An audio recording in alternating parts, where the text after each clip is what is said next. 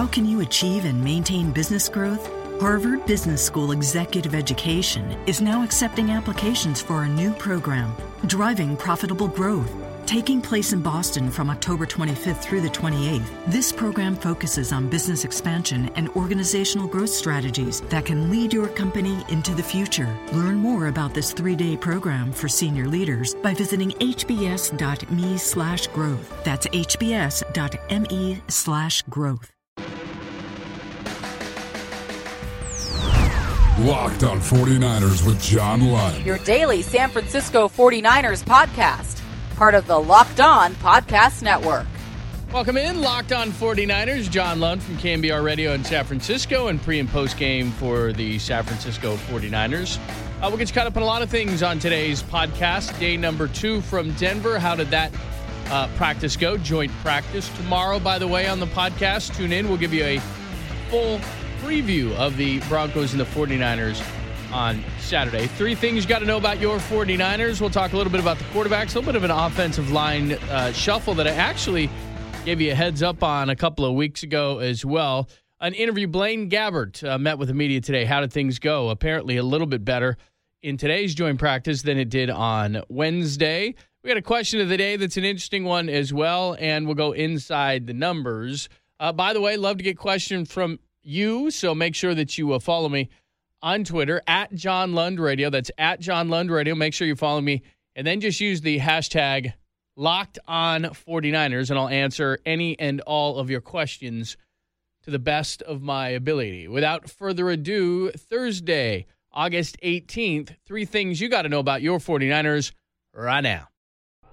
Three downs. All right, well, for once, we won't start with quarterbacks. We're going to start with an offensive line shuffle. Now, I told you a couple weeks back that Anthony Davis could be moved to right guard. Of course, Davis took a year off. Uh, he seems much better. He's in good physical condition.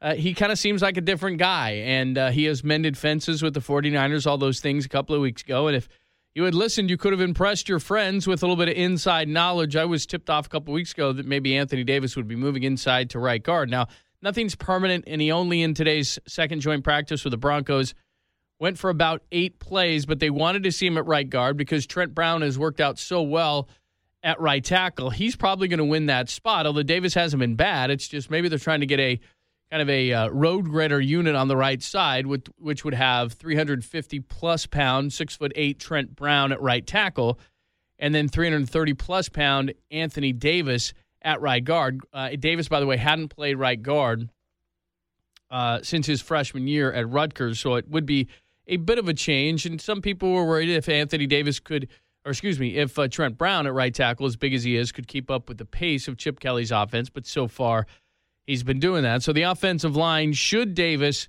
be the right guard, would be, of course, Joe Staley, a mainstay at left tackle, entering his 10th year. Uh, left guard, Zane Beadles, although it was assumed he was the starter, but first round pick Josh Garnett from Stanford has gone from the right side to the left side. Now, maybe that's just for versatility reasons, or he could be taking Beadles' spot. Beadles, of course, signed in the offseason, has the same agent as Joe Staley. They had been working well together, but Garnett's picking things up as well. Uh, Daniel Kilgore would be your center. Then you'd have that big right side. Of course, Andrew Tiller is still very good on that side. And then you'd have some depth as well. Erik Pears is always better as a swing tackle as well. Marcus Martin is in there some somewhere as well, although he has been disappointing to this point. So, still shuffling along the offensive line, but interesting to see, as I had heard a couple weeks ago, that Anthony Davis at least was tried at right guard. So keep your eye on that. Although Tiller's been good, Garnett's good, and uh, you got uh, Zane Beadles on the left side as well. So that could change a little bit. Interesting to see Anthony Davis at right guard. All right, number two on the three things you got to know in your three downs. Another day, another discussion about, of course, quarterbacks. Colin Kaepernick didn't throw on seven and seven drills today when it mattered, but he did throw about 40 balls by some count uh, on the sideline today. Not hard, not difficult, just warming up the arm. He did throw a little bit, but not officially on the field in seven on seven drills. Now, look, I've been saying this for weeks again call off the competition. It wasn't much of a competition. Kaepernick, as I've said many times, had those three surgeries, and I don't think it was realistic for him to come back and compete for a job when he really just started throwing the first day of camp. Probably overdid a little bit Uh, you throw about 85 to 100 balls in camp per day as a quarterback. Had that offseason of uh, inactivity, so Colin Kaepernick will not play Saturday, and the Niners hope to get him ready next week, they say. The QB rotation, by the way, Saturday should be uh, Blaine Gabbert for about a quarter, and then Jeff Driskel, the rookie, of course, out of Louisiana Tech, who, of course, played at Florida, quarter second and three, and then Christian Ponders playing uh, catch up. Of course, the former first round pick in 2011 he should probably play in the fourth quarter. Look for the quarterback rotation to be that on Saturday in Denver. And finally, number three in three downs after struggling against the NFL's top defense in Denver on Wednesday. A little bit of a glimmer of hope for the offense for 49ers fans. The unofficial count, and I never trust these, uh, a lot of factors go into it, but I'll give them to you anyway because I think people like them. Blaine Gabbert, 8 of 13 in the red zone drill with TD passes to Quinton Patton. That'd be nice and two to tight end Garrett Celek. Now, that may not seem like a big deal, but Gabbert has struggled with accuracy in camp, especially in the red zone. So maybe the extra reps, and I said this earlier, I'd like to see them name a starter. I think maybe the extra reps with Kaepernick out for a week now uh, have given him, Blaine Gabbert, I'm speaking of, maybe a little continuity with the receivers and maybe better connecting with the receivers. The two, of course, split reps before Cap was injured last week. It's been a week and a day now since Kaepernick hasn't thrown. And one other note, even though I just gave you three downs, I gave you the three things you got to know. Hall of Famer Charles Haley working with the pass rushers in camp. Uh, he's been there about a week, and Chip Kelly said smartly that Chip uh, that uh, Charles Haley can stay as long as he wants. Now he's scheduled to hang out about another week, and it seems to be working. Tank Carradine, who I said needed to flash in this next preseason game, had a couple sacks versus the Broncos and drills. And again, don't make too much of it, but he did look good uh, on the field today. So there you go. There's three downs. Those are the three things you got to know today about your 49ers. It's today's, it's time for today's interview. Blaine Gabbert, as I said, struggled earlier in camp. He's getting some more reps. He was more accurate today in camp. And of course, it can't hurt in joint practices to go up against the best defense in the NFL to see where you're at. So let's see what Blaine Gabbert thought of day two in Denver with the joint practices. Today's featured interview. Yeah, we were clicking. Um, I think we missed maybe one throw, but uh, for the most part, guys were running hard. Offensive line did a tremendous job blocking that front, that front seven, and uh, just deliver the ball on time. And the guys made some plays.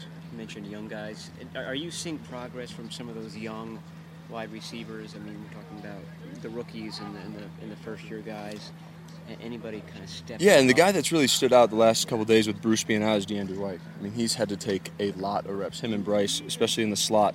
Um, I mean, they've been running their tails off. It's been it's been tough work for them, but for guys like that, it's the experience going against the ones, the twos. Uh, so it's invaluable. Um, the more reps they get, the more comfortable they get in this system. It's just going to help them in the long run. They're doing a tremendous job. I know it's not up to you, but would you like to get more reps on Saturday night than you did last week? I think the more reps you get in a game, the more comfortable you're going to get. You're going to get into a rhythm. Um, I think we only played maybe six or seven minutes, and that's pretty typical for the first game. Um, there's some ups and downs, but we scored a touchdown. That's what we wanted to get out of it, and uh, we'll see kind of how this week goes. I don't know what the playing time is going to be like. Uh, Coach will decide that here later this week, but it's a game. Whenever we're out there, we're playing playing our tails off until he tells us to come out. Are you encouraged by where the running game is right now? Yeah, it's it's pretty good. I think we had 160 yards in the first half last week. Had some big runs today, and it's really tough in practice to see kind of how the runs hit um, because safeties aren't forced to make tackles. Linebackers kind of just say they tackle the back, but in the game, those are arm tackles. But uh, our running game, the offensive line, the running backs are doing a great job kind of opening up holes. Does it help to have a complement of different types of backs? Yeah, all our backs are running hard. Carlos, Mike, I mean, Kelvin, Shaun Draughn, Kendall Gaskins. These guys these guys get downhill and um, they're not slight backs. They they pack a punch when they get hit, and uh, anytime you can break a tackle or two and get five extra yards, that's the difference between a couple first downs a game. Kind of go to, to the uh, Denver perspective and opened up talking about playing against the Super Bowl champs. This defense is uh, hopefully picking up for Denver fans right where they left off. Did it look like that's where they are? Yeah, they're a quality team. Um, just the type of players that they have, the way they play the game, um, and they play that their scheme extremely well. Uh, they complement each other, and like I said, it's it was a great challenge for us to come out here and get some work in versus those guys because they are they are a good group. Uh, we saw that last year, and um, I think we stacked up pretty well against them. What's your history with Christian Ponder? Thoughts on him? It's, it's great to have him in the quarterback room. Uh, we've been friends for a while. We trained together coming out in the draft, kind of in, in 2011. So uh, it's a good bud. It's good to have him in the room, familiar face, and it's gonna be fun working with him. All right, there you go. There's Blaine Gabbert. He's going to start, like I said, probably play about a quarter against Denver on Saturday. And even though he made the 43 yard touchdown pass to Vance McDonald, I wouldn't say he was even good in the first game. Wildly, not wildly inaccurate. That's not that's not an accurate word to say, but uh, just some balls that he definitely would like to have back. The first one to Carlos Hyde, which was a confidence builder, one into the ground to, to uh, Patton, uh, one on the sideline to Patton. Just did not look sharp. Did have a couple of nice runs, but more consistency. I'm sure they'll get some early stuff in there, and uh, we'll see what Blaine Gabbert brings to the table. That is today's interview. Finally, somebody had an interesting, not finally, that an interesting question, but finally, let's get to the question of the day, and it's an interesting one. Time for your 49ers questions. All right, it was asked a couple questions this week. And again, your questions at John Lund Radio on Twitter and use the hashtag locked on 49ers. Uh, I was asked somebody who needs a big game on Saturday, and I think there's two. I think number one, Kenneth Acker, who intercepted uh, Broncos first rounder Paxton Lynch in drills today. He was a 13 game starter, gave up two touchdowns in week one, preseason week one, against the Texans. So I would say him. There's an increased, and this is good news for 49ers fans, increased depth at the cornerback position uh, in game number one. Maybe the most impressive defensive player. Well, two of them that I saw. Uh, obviously, Chris Davis was very good at, in the uh, in the slot. I'd like to see that continue. He was very good and has had a very good camp. But Jimmy Ward on the outside, move him from the slot corner to outside, he and Tramaine Brock, I think, can solidify those positions. And Ward was very good in press man in game number one. So with with those two, and with the uh, emergence, I think Dontae Johnson, some size, Rashard Robinson at LSU, uh, a mid rounder with some size. I think Kenneth Acker may have some trouble making the team, so he needs uh, a big game in number two. And then the receivers, I've been talking about him a lot. Uh, Bruce Ellington's been down with an ankle this week, so it's given DeAndrew White and Bryce Treggs uh, time in the slot. And then Quinton Patton, I think, needs to make some plays. I continue to say him just because, look, he had 30 catches last year. He's had 36 for his career. That's not very much. But when you look at these guys outside of Torrey Smith and Jerome Simpson, there just isn't guys who have made plays. So I'm staring squarely at Quinton Patton to make some plays, but any of these young guys to step up. Uh, I'm not hearing that the Bruce Ellington ankle is a big thing, but again, he's been nicked throughout his career, so who knows? It's given some guys an opportunity in the slot. I know that Kelly likes Ellington in the slot, but he hasn't, uh, he didn't practice today. So anybody who could step up with the receiver corps, uh, I'd like to see that. And by the way, I've been asked if the 49ers made an attempt to get Dorial Green Beckham, the kid who in college was one of the top recruits in the country, went to Oklahoma, had problems, went to Missouri, left there early. And then the Titans, some people say it was a fit, some people say he came in overweight. People I've said he said he came in overweight. He got traded from the Titans to the Eagles for a backup offensive lineman. Uh, I was told that the 49ers uh, weren't ever uh, serious or any, any talks, I should say, uh, with the Titans to acquire him. Some people were asking if they tried because they're so inexperienced with receivers. I haven't heard anything uh, of that sort. So there you go. There's some questions. Always end each Locked On 49ers podcast with your questions. And again, at John Lund Radio, use the hashtag Locked On 49ers for those questions. All right, tomorrow on Locked On 49ers, a full preview Friday. Players, coaches, previews, players to watch. And if you got questions, uh, use hashtag Locked On 49ers at John Lund Radio. A full preview tomorrow of Broncos 49ers, which should be a good test uh, in Denver for the 49ers specifically offensively, and they hopefully they can get to those quarterbacks as well and get some uh, pass rush going. But we'll get into that tomorrow on Locked On 49ers. There's your Locked On 49ers po- uh, podcast for August 18th, a Thursday. Tomorrow, full preview. It's Locked On 49ers, part of the Locked On Podcast Network. Locked On 49ers with John Lund. Your daily San Francisco 49ers podcast, part of the Locked On Podcast Network.